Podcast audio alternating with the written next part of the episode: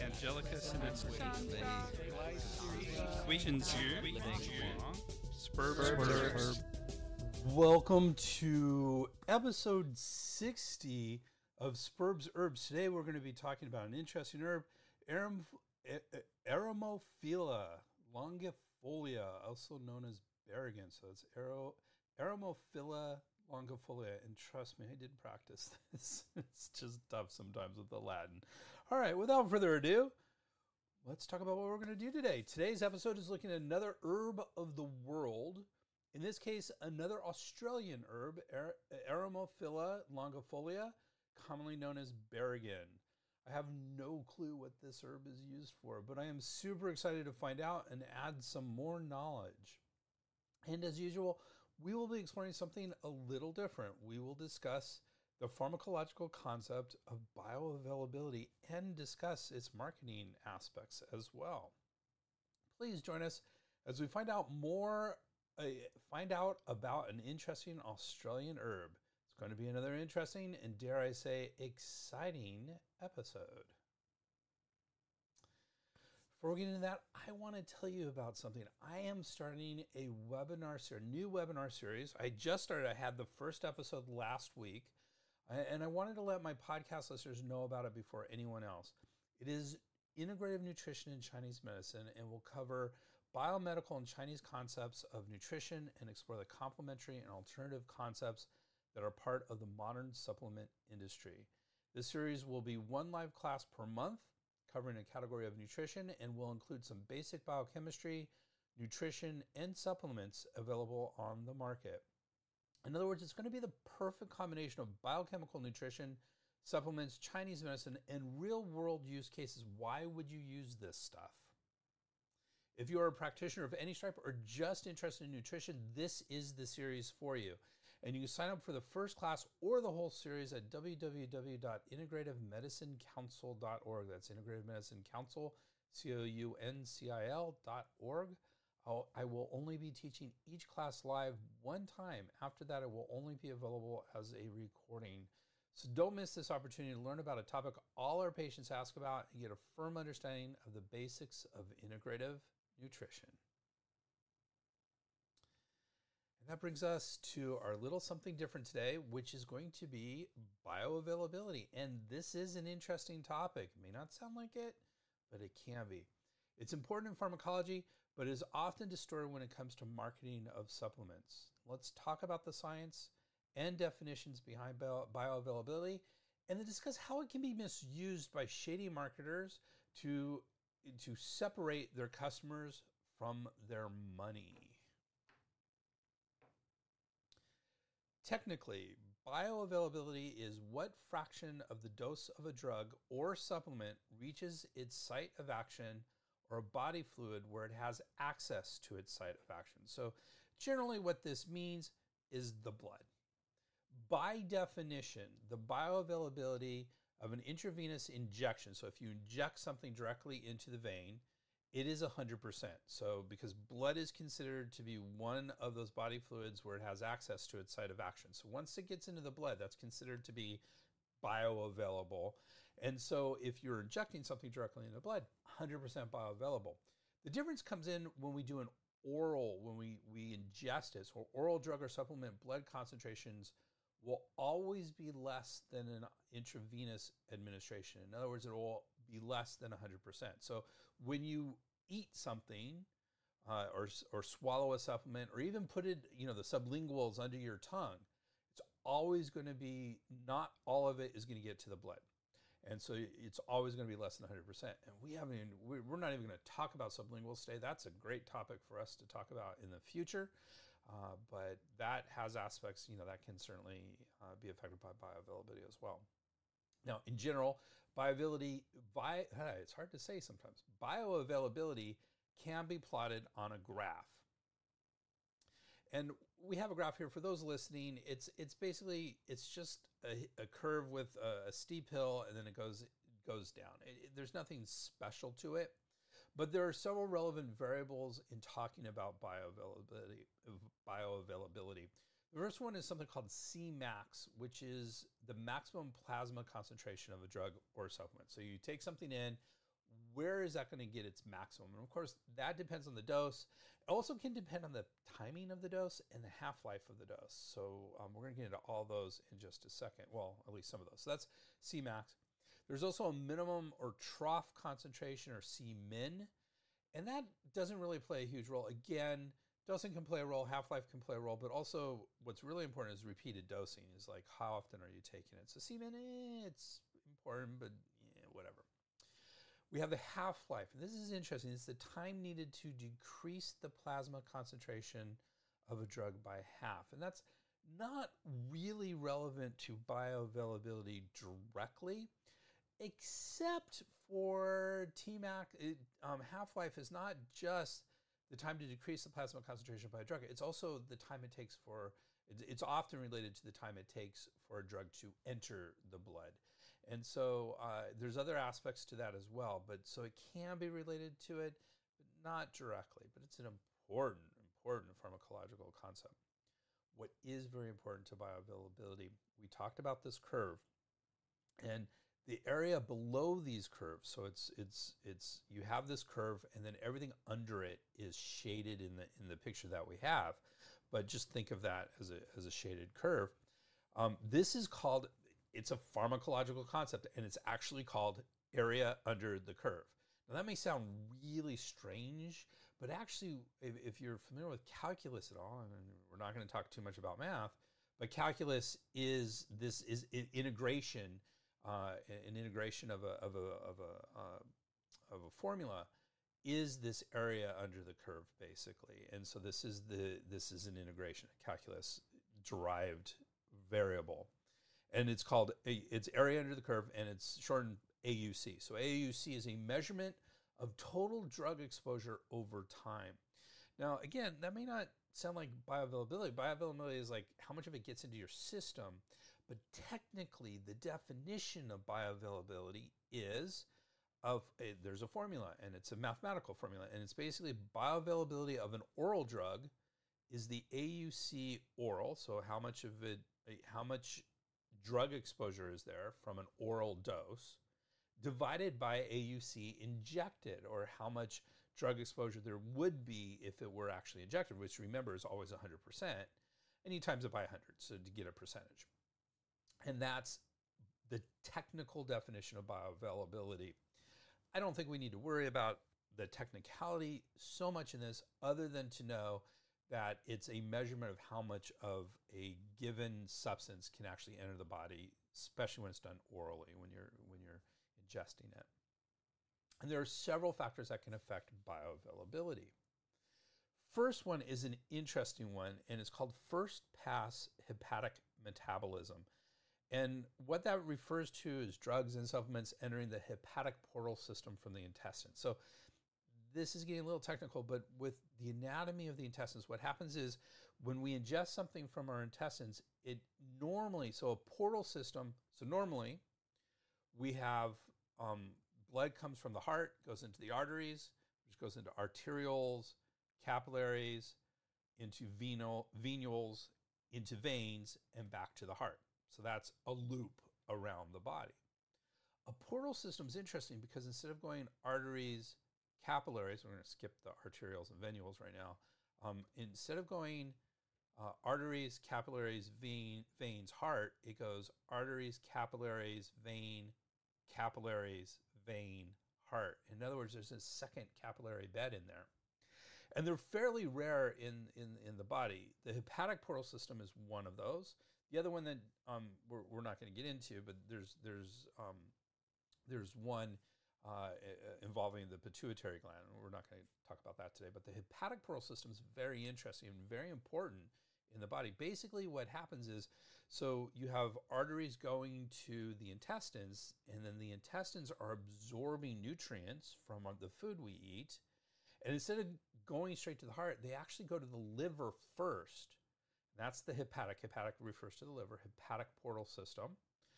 And what that allows um, the liver to do is to to clean. One of the jobs of the liver is to clean. So if anything got in that's not uh, you know that's harmful to us. It, it can be immediately cleaned, and it also packages up nutrients. We don't want things like free fats just floating around in our in our blood, so it packages it into lipoproteins, which are cholesterol and things along those lines. So it's that's just an example. There's other packaging that happens as well. So the the the liver is very important from that. So it's very strategically placed this hepatic portal system. But what it does is when it hits the liver, the liver starts the process of elimination and so some of it can actually be metabolized, made into other things, and those other things can be eliminated. And that's what's referred to as first pass hepatic metabolism. So that's one factor that can do this. So right away, it's not entering the main bloodstream. It's just being it's being somehow shifted away from the from the liver. So that that affects bioavailability. And right there is a major reason why we don't have 100% availability from things that are ingested. Uh, other aspects that can affect bioavailability include drug solubility or supplement solubility, very hydrophilic, really loving water, or hydrophobic drugs. They don't like water or they like fat. So think of oil and water. Oil and water doesn't like to mix.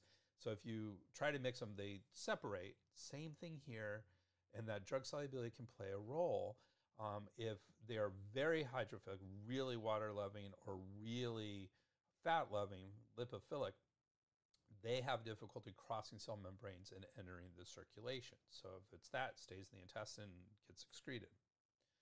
Another uh, factor is chemical instability. Some drugs may be affected by the pH in the stomach or the acidity of the stomach or various degradative enzymes in the gastrointestinal tract. In other words, it can be broken down in the intestines, which you know is what the intestines are designed to do in the stomach and all that. So it makes sense. And then finally, uh, I mean, sure, there's other factors, but these are the big ones. Chemical physical properties of the drug or supplement formulation. So, chemical physical means chemistry and physics. So, just basically, and not just physics, but physical makeup. So, the chemistry and physical makeup. So, many factors can play a role in bioavail- bioavailability, such as particle size. Generally, the smaller it is, the easier it is going to be to absorb salt forms can play a role in this. And this is where a lot of supplements we'll see is like um, often supplements are, are combined with um, hydrogen chloride and and uh, which you should, if you remember back to your basic chemistry, is, is an acid. But it's also, in this case, a salt that can form with a supplement. Very basic sort of thing. Or you might hear like calcium carbonate might be you, you, calcium is, is a great thing. You can you get calcium carbonate, calcium lactate, calcium. There's a bunch of others. Those are all different salt forms, and those can affect the bioavailability. Excipients can affect um, bioavailability as well. The excipients are technically inert substances that are added into pills.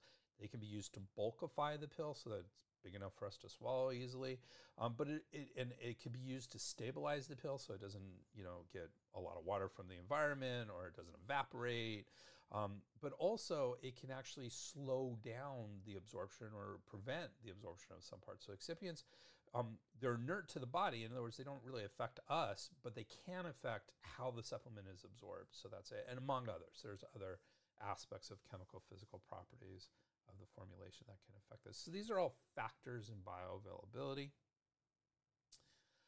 Drugs and supplements can enter cells, which they need to do in order to enter the blood through three main mechanisms. We're going to talk about these briefly. Uh, the first is passive diffusion, and this basically means the, the makeup of the drug helps determine how easy or difficult the drug will transverse cell membranes. So We already kind of talked about some of the chemical physical properties that would play a role in this. Uh, this is determined by the concentration gradient, how lipophilic the drug is, and the surface area of the cell. So, in other words, um, if there's a lot of something outside the cell and very little on the inside, that's the concentration gradient, and it wants to, we call it riding the gradient. So, they want to come into the cell because there's less concentration, wants to even out that concentration. So, that's one thing that can do this. Um, lipophilia, the, the cell membranes are very lipophilic. They like fat. So, generally, substances that are fairly, remember we said we don't want it very lipophilic, but if it's sort of lipophilic or mostly lipophilic, the cell membrane is like that and it's easier for it to pass through. And the more area of the cell, the more easily it's going to pass through. And this is great because if you look at the intestines, we have something called microvilli, which are just a lot of grooves and just massively increase the, sur- the cell area of the surface of the cell. So it makes sense that this would work very well. Sorry, the self surface area of the cell. So it makes sense that that would work very well, especially there. That's one mechanism for getting into the into the cells, and it needs to enter the cells before it can enter the, the, the blood. Remember, the way it works is you have the intestines, you have a cell, and then through that cell it can enter the blood. So it has to enter the cell in order to be bioavailable. So the second way it can do that is facilitated diffusion, which is where there's a carrier protein in the cell membrane which facilitates the drugs or supplements movement into the interior of that cell. It does not require energy in order to produce this effect, and that's a key aspect of this. It's facilitated. There's a protein that allows it to do it, but that protein doesn't require any energy. And the third method does require energy. It's called active transport. It's similar to that facilitated diffusion, and it, in that it does have a protein that aids the drug's ability to enter the cell, but it takes energy, usually in the form of adenosine triphosphate (ATP), which is the energy uh, energy molecule in the in the human body. It's the most prominent one. There's others, but that is by far the most common one in the body. So those are three ways it can enter the cell. Uh, another aspect of bioavailability is that most drugs and supplements are either a weak acid or a weak base. Again, we said we didn't want anything strongly hydrophilic or strongly lipophilic. Um, weak acids and weak bases are on the generally on the hydrophilic side, but weak, not much. Whether a, ju- a, a drug is charged or neutral can affect how readily it crosses the cell membrane. Uncharged chemicals can more easily transverse membranes. Basically, lipophilic, when you have a lot of fats, they don't like charges. Charges really like water. Weak acids and bases can be charged or uncharged based on physiological pH. In other words, what's the normal pH, which is about 7.4 pH. Each drug has a different net charge or non charge at the body's pH, and therefore a different inherent ability to cross cell membranes. And so this would be part of that passive diffusion, especially, but it can also affect facilitated and act, uh, diffusion and active transport as well. So I have a question. Why are we discussing bioavailability in the context of herbs and supplements? And the answer for me is because companies will market their supplements by saying their product is better than their competitors. And very, very often they will say it is better because their product is more bioavailable than their competitors. First of all, just the claim of increased bioavailability is difficult to prove. This is because individuals vary dramatically in how they absorb nutrients depending on such factors as age, underlying conditions. If you have GI tract stuff, you have Crohn's disease, ulcerative colitis, you know, diarrhea, constipation, it'll affect this. And just natural variability, just genetic natural variability between individuals. Often studies by companies to determine bioavailability are small, poorly constructed, or even in animals, so they have no bearing on humans at all, none of which give definitive answers as to which is more or less bioavailable. But the bigger issue of companies using this as a marketing point is economics. Just because your supplement is twice as bioavailable, that does not justify a price that is four or five times higher. If this is the case, I can just take two of the lower bioavailable supplement, get the same exact amount in my system, and instead of paying four or five times as much, I'm only paying twice as much. Same amount absorbed at less than half the cost. And, and I'm, I'm making this up as a scenario, but I've seen this. I, I have gone to conventions and there's there's someone there trying to sell supplements and they're they're kind of sometimes loudly with a flyer in my face, sometimes whispering. It's like we're better than those guys just a few few uh, exhibits down because ours are more bioavailable. It's like, well, okay, but yours are five times more expensive. So if you're double the bioavailability, but I'm spending five times as much, why don't I just take two of the cheaper stuff and I'm I'm good to go and I've saved a lot of money. A lot of money. These things aren't cheap. I mean, when we're saying five times the value, I mean, we're talking the difference between a, a 10 or $15 bottle and a $75 bottle of, of, of something. You know, it's ridiculous the pricing on this stuff, especially when they start bringing in this as a justification for it, because there's no justification for it. It's almost everything I've seen, I, I, haven't done all the calculators all the time, but more often than not, that I, I've done quick calculations, I'll save money just buying, just taking more of the lesser one if I want to get the same amount as your as your more bioavailable type. And here's the third issue with this that's a, a real concern for me, uh, and, and that is toxicity. Recommended, recommended daily intakes, which in the United States are released every five years, describe how much of a nutrient we should be getting on a daily basis in order to, to avoid deficiency and its inherent effects. We don't want a deficiency syndrome that puts us into a sick state, basically. And these are based on quote unquote normal or common bioavailability of these nutrients. If you st- suddenly start supplementing with a variation of the nutrient that dramatically increases bioavailability, it is possible to cause toxic levels of the nutrient in the system. So, an example of this is calcium. The recommended daily intake for calcium is 1,000 milligrams in adult men and women, which increases to 1,200 milligrams in women over 50. And signs and symptoms of toxicity have been shown at about 1,800 milligrams of intake. That's not a lot of room there. The bioavailability of calcium varies based on the source, but supplements can range from less than 28% to maybe 36% bioavailable normally. So, in other words, to get a thousand milligrams, if you were to take a thousand milligrams of calcium, then you're only going to get about uh, anywhere from 280 to 360 milligrams of actual calcium, which is fine. That's in the calculation of RDI. So what this means is if that one if were to take one were to take a supplement with much higher bioavailability, it might be pretty easy to get into the toxic range. So for example, just for round numbers, let's say someone is taking 600 milligrams of calcium supplement and is, absor- is absorbing about 30% of that or 180 milligrams of calcium. If the bioavailability shot up to 50% from 30%, that means they're getting 300 milligrams of calcium or don't worry about the math, it's there, or the equivalent of a thousand milligram supplement instead of a 600 milligram supplement.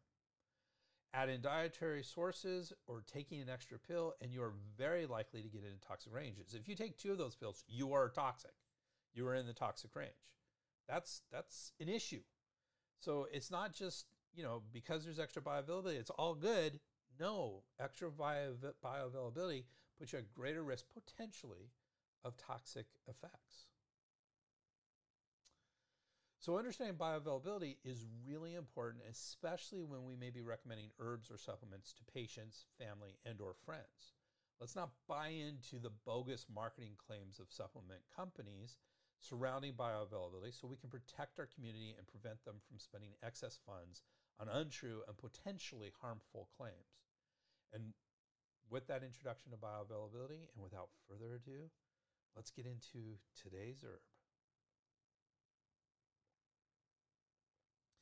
Today we are going to be talking about Eremophila longifolia, longifolia, longifolia, longifolia. I'm not sure if that's a hard G or a soft G. The family for this herb is Scrophulariaceae or figwort family. Species specifically is Eremophila longifolia RBR, parentheses, F mule.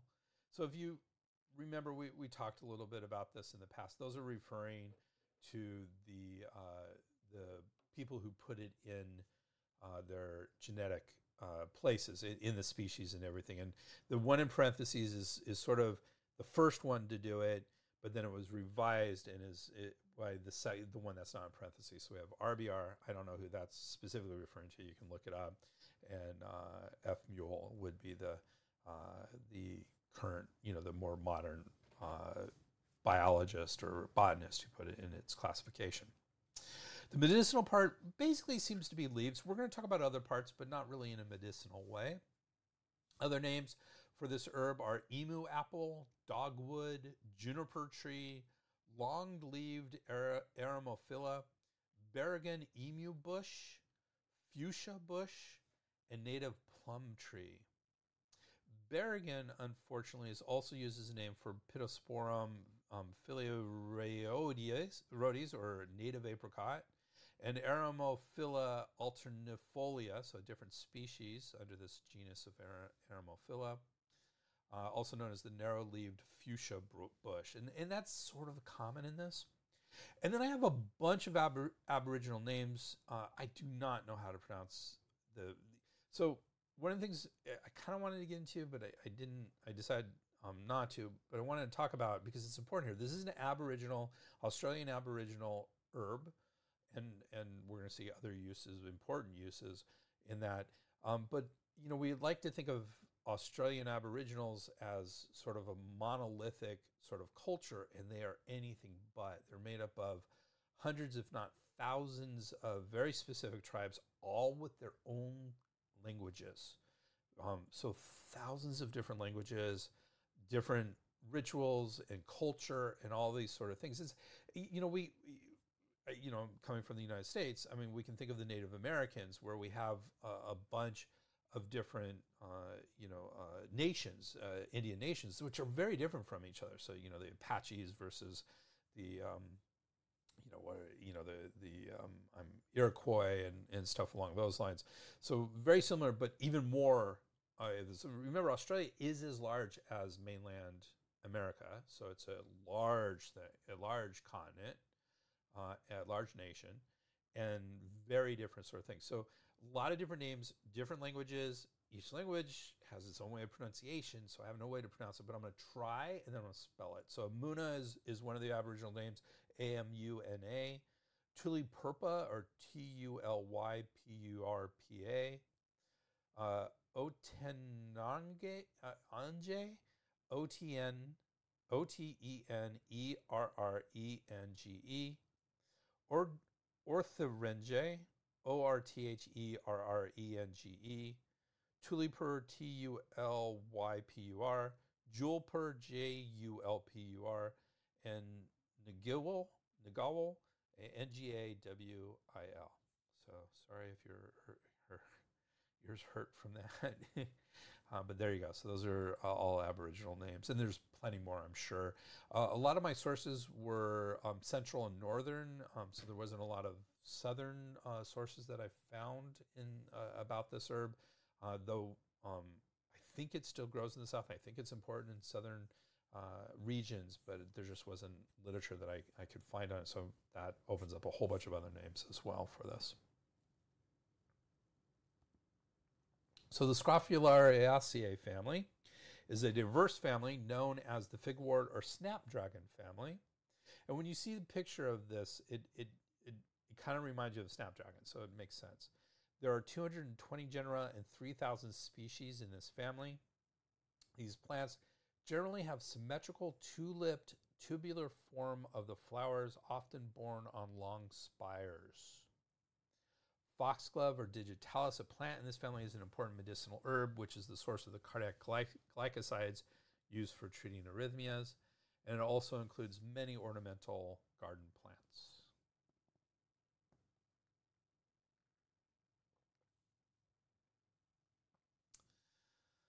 All right, so let's talk about this. Uh, the genus Aram- Aramophila, tribe Myoporeae. So tribe is an interesting one.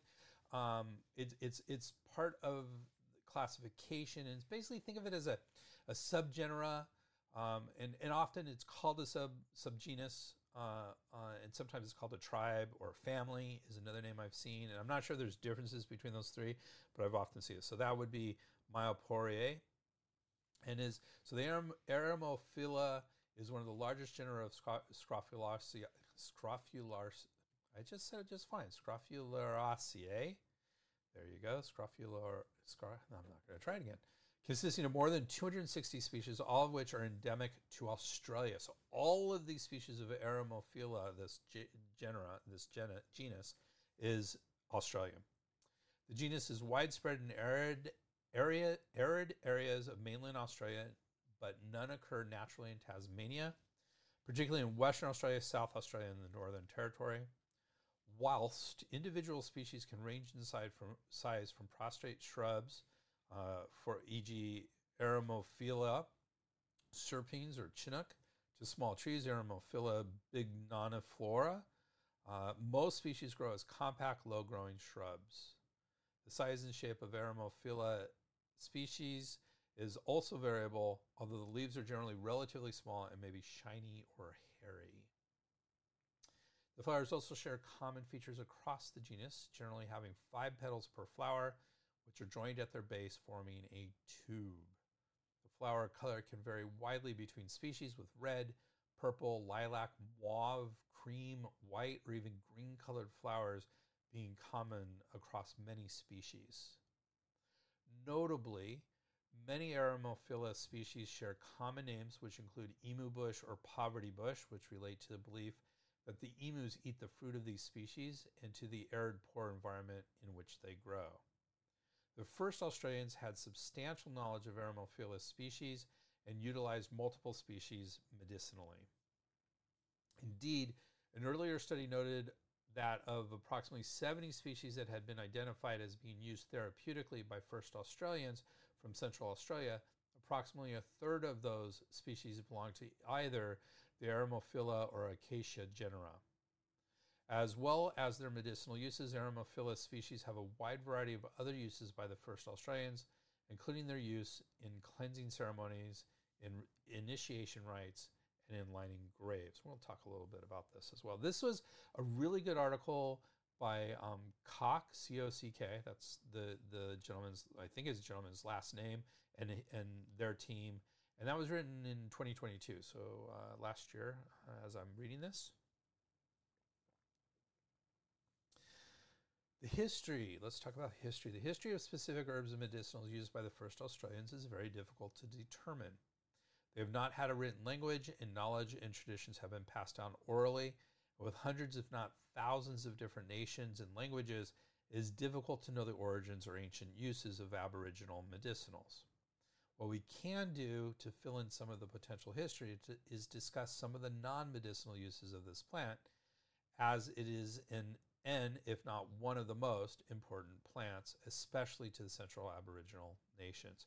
And and you know just as we're doing here just a little brief history about the aboriginals nothing major.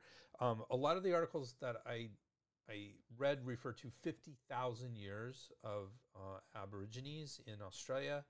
Um, i when i was in australia and lived there i always heard 40000 years uh, which 10000 years seems like a, a big difference uh, so I, I, usually go with 40,000 years of continuous um, culture and that makes it one of the largest long-term cultures in the world, longest existing cultures in the world. I, I, they say they are the longest.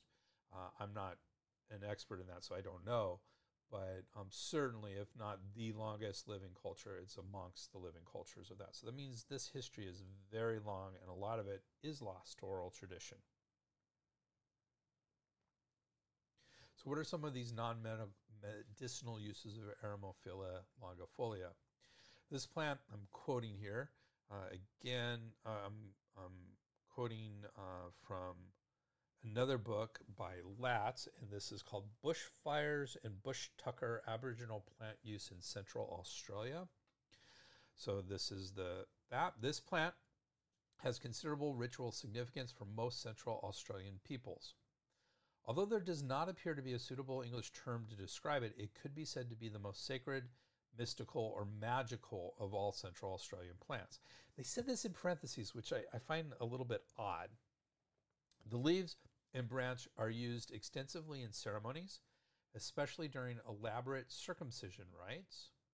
Small sprigs are placed in the headbands and armbands, armbands of the novices at certain stages and the foliage is heated to produce an acrid smoke for particular rites.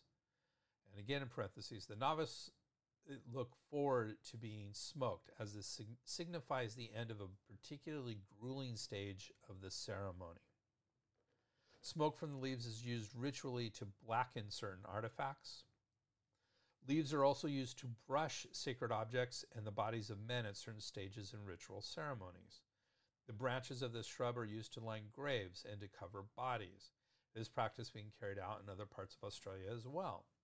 If circumstances require that non initiated persons obtain water from sacred water holes, a procedure which includes branches of this shrub is carried out. In the past, twigs from Eremophila, probably this species, have been placed in headbands, armbands, and through the nasal septum of returning Arrernte war parties to signify success in killing one or more of the enemy.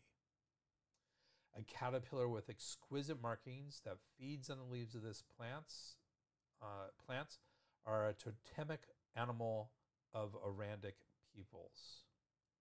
Branches of this shrub are often used to surround emu flesh in the cooking process.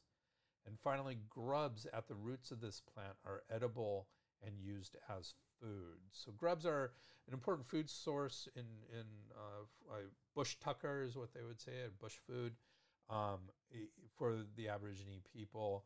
Uh, and uh, if you're not familiar with the grub, it's basically uh, you know the caterpillar form uh, of of and they can be quite large too. So we had a when I was living in Australia, we had a a little uh, introduction to bush tucker where we uh, there was just a handful of us that went out with some some uh, uh Aborigines uh, women, and they, and uh, they we found just food laying around like they call them bush tomatoes or um, they're like little berries. They, they taste like tomatoes. They're really nice. And then we found a grub, and one of my my colleagues had the privilege of actually eating it. So uh, they said it, it tastes like um, not my friend, but people other people have described it says it tastes like a mixture of peanut butter and egg yolks. Uh, it is a particular delicacy apparently. So there you go. So that's some of the non-medicinal uses of this plant. Let's talk about some of the traditional uses of this plant. So a decoction from the crushed leaves has widespread use as an eye wash, a cure for skin ailments and headaches, or as a general body wash for various ailments. Treatment is said to induce restful and restorative sleep. Again, this is from that, that book by, by Latz, which is Bushfires and Bush Tucker. Uh, Isaacs say, says something similar. Uh, fresh plants broken up and soaked in water. The liquid is used as a medicinal bath for general sickness and colds, and decoction applied to sores. So this doesn't have a lot of connective words because it was in a in a um, in a table. Uh, this one's called. Uh, this book was uh, by Isaacs is called Bush Food, Aboriginal Food and Herbal Medicine. So that's it, wasn't very in depth, but it had some really beautiful pictures in it. Um, so that's where that's from. Another book, uh, which is a is a, a good hefty book uh, and and a little bit more scientific than some of these others, called Traditional Aboriginal Medicines in the Northern Territory of Australia. Uh, adds the wash can be applied once a day for scabies, sores, bites, and stings, to localize boils, and to relieve aching muscles and joints. It is also applied for headache and chest pains associated with severe colds and flus. The leaves may be mashed together with a little water and rubbed directly onto scabies when treated this way, leaves are also used as a dressing to encourage the discharge of pus from boils and carbuncles. Crushed dried leaves are mixed with animal fat to make a thin ointment, which is massaged into tender, swollen joints or applied over scabies. If you're not familiar with scabies, they're little mites that actually burrow under the skin and lay eggs. Um, it's very difficult to get rid of, and um, it's not it's more disconcerting than than painful. I think it's a little uh, irritating, but it, you know, it's not huge for the host, but it is a, a really weird thing to see, uh, and uh, yeah. Anyways, difficult to deal with. Continuing with traditional uses, several sources also discuss the use of this plant for women's health. Arandic peoples use uh, Arandic people is just one of the those nations or tribes of of Aborigines. Arandic peoples use the acrid smoke fumes from smoldering leaves to smoke mothers and their newborn babies. Not only is, is this considered to strengthen the babies and stop the mother's bleeding, but it also increases or initiates a mother's milk supply. That's according to Latz again. In the center, branches of the common plains plant Eremophila longifolia are placed over a fire to make a cleansing steam medicine used after childbirth. Similarly, to bring on breast milk, the woman lies down on her stomach with breasts suspended over the steam filled pit. And again, this was Isaac's. So these are two different books. So those are the traditional uses for this. So we see a lot of interesting uses here. So let's talk about dosage and preparation. Unfortunately, dosing of this herb is difficult to determine as most sources generally describe its use without giving specific amounts to be used. Um, often you'll hear a handful or some or something along those lines. Traditionally, since there were there was no vessels to carry or boil water, many medicinals were prepared as a cold water decoction by soaking in wood bowls. So remember, the the Aborigines are generally a migratory, uh, are migratory in, in general, and so um, you know carrying big clay plot, pots or something like that was just not something that was developed in their culture. But they did have wooden bowls, and so they would soak it overnight or something along those lines and create a cold water decoction. And as we already discussed, smoking was also a common form of application and use. Ointment as well on occasion. Chinese medical actions. So this is interesting. I searched through several texts, and an internet search did not yield any descriptions of this herb as a Chinese medicinal. Given its use as an internal herb to treat colds and flus, in addition to it containing several essential oils, it seems like this herb would have uh, would have clear heat toxin properties and belong in that category of herbs according to Chinese medicine. This is me supposing, you know, just putting on some of my own spin on this, so feel free to disagree with me. I have no problem with that. Uh, this is also supported by its topical use in infections. Since it can help sore muscles and joints, we could add that it is a, that as a topical and may also move or regulate the qi and or blood. While it is used for various aspects of childbirth, the application of smoking, which is rarely used in Chinese medicine, it is one of the applications in Chinese medicine, but rarely used, makes it hard to translate into a Chinese action, though it may help support the yin or jing or essence in this context. Especially it says strengthens mothers and babies. So that really kind of implies an essence tonification. The yin nourishing aspect is possibly supported um, by it, its use to aid sleep. So that is where that can come into play. Given several of its uses, I would suggest this herb is cooling and may enter the lungs, liver, and kidney. Again, just me trying to do my best to translate into Chinese medicine, so take it with a grain of salt. Contents of this herb. There appears to be several essential oils in Eremophila longifolia, especially alpha and beta pinene and uh, lemon, uh, limonene. limonene. These are considered non uh, mono. Excuse me, these are considered monoterpenoids, and these and borneol and methone, a powerful antibacterial, are mentioned by that um, one the paper the um, by Cock and his team or her team. Uh, terpinolene, alpha terpin, terpineol, and saponine also have antibacterial activity and have been found as contents of this herb. The leaves appear to have several macro minerals, especially potassium, calcium, magnesium, and smaller quantities of sodium and iron. And there appear to be significant levels of tannic acid. You know, I, I, I the the different samples they they had on this uh, was about one to four percent tannic acids. So that's that I think is fairly significant. Cock and his team also says the following are significant contents with medicinal properties.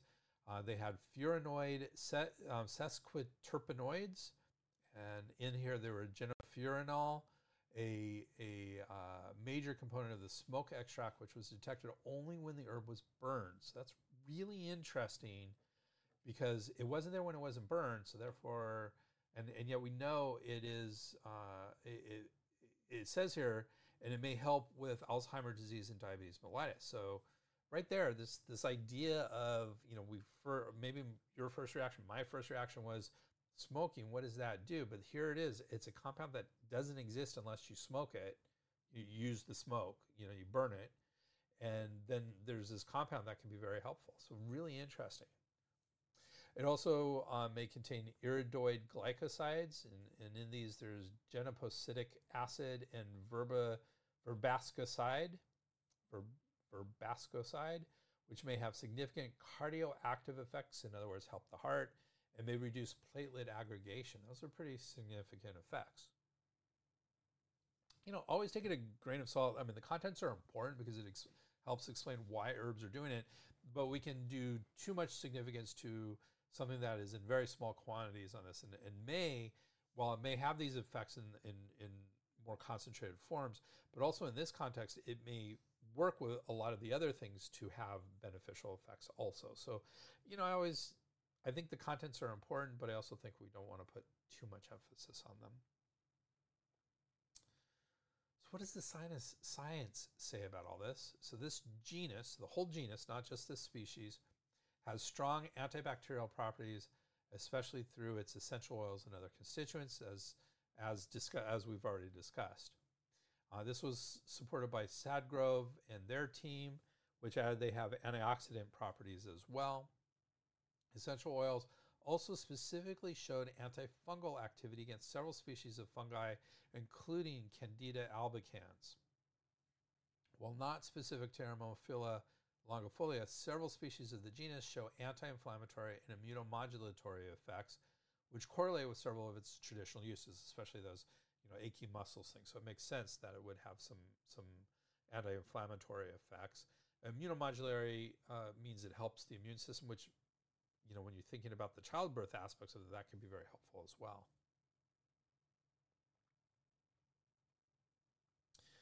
Drug herb interactions on this. So, a search for drug herb interactions with Eremophila longifolia yielded no results. Uh, I did it general, you know, uh, interactions. I did it specifically for cytochrome P4, cytochrome interactions and glycoprotein interactions, and nothing came up.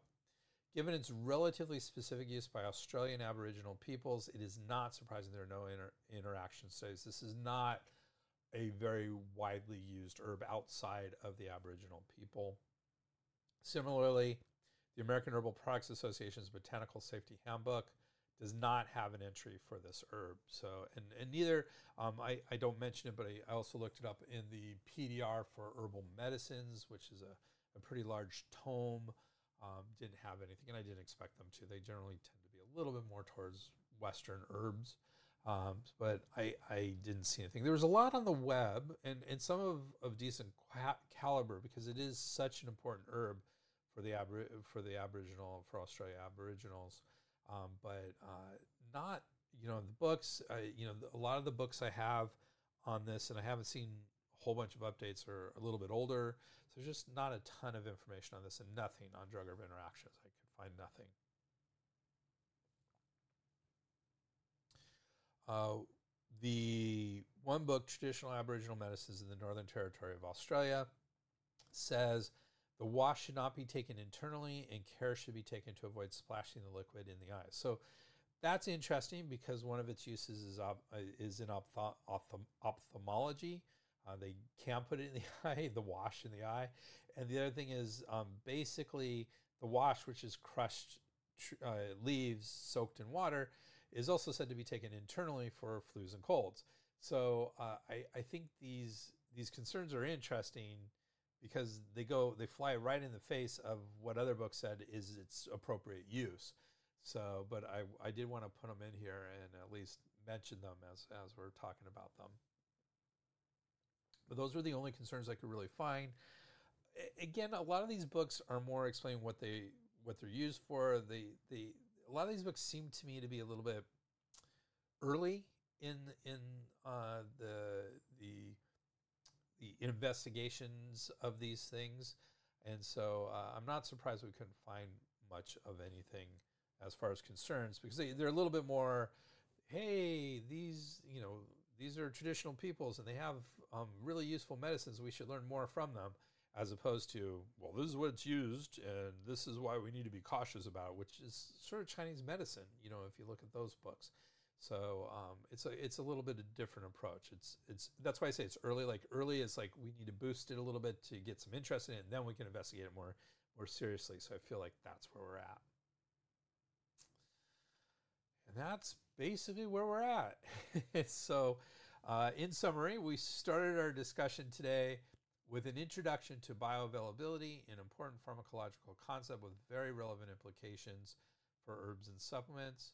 From there, we did our deep dive into Eremophila longifolia, a very interesting and important Australian Aboriginal herb with interesting benefits and cultural significance. And I looked it up you can purchase this and use it. So I was happy to um, see this. Sometimes with the Aboriginal herbs, especially, it's hard, they're hard to find and hard to get your hands on to use them as an herb. But I did find sites that you can actually purchase this herb.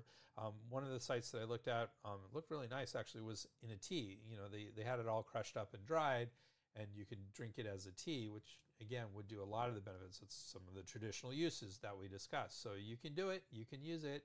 Uh, I'm, I'm interested in, in some of these things to see if this would work on some of these things, but it's, it's, it's definitely doable. Overall, a very interesting herb with some genuine helpfulness, hopefully. And surprisingly, because last time I did an Australian herb, there was not much in the way of scientific uh, evidence or research or papers on it, even. This had a good amount of scientific papers available. Um, not, you know, a lot more research needs to happen. But I think that that is significant in that this is such an important herb for the Aboriginal peoples. And so uh, there was a lot more on it than I was expecting, honestly. Okay, well, that was Eremophila longifolia. In our next episode, we will be exploring a very useful herb, fong fong or siler root. This is a relatively commonly used herb in Chinese medicine for treating colds and arthritis. These don't seem related, but in Chinese medicine they can be, which we will be investigating. And as usual, we will be exploring something a little different. Please join us and don't forget to subscribe so you won't miss out on even one exciting episode. Thank you very much. Appreciate you listening. If you like this podcast, please do us a favor give us a five star rating in your favorite podcast app. We thank you in advance. We'd really appreciate it. And remember, you can get continuing education units and National Certification Commission of Acupuncture and Oriental Medicine professional development activities at www.integrativemedicinecouncil.org. That's Integrative Medicine Council, C O U N C I L dot org. And you can always get in touch with me at Dr. Greg at sperbsherbs.com. That's S P E R B S H E R B S.com. As when I teach this in Australia, uh, they would always, whenever I'd say herb, they'd say, um, Excuse me, do you mean herb? So then I go, No, I meant herb. so we have the silent H here. Uh, so Sperbs Herbs or at our website, www.sperbsherbs.com.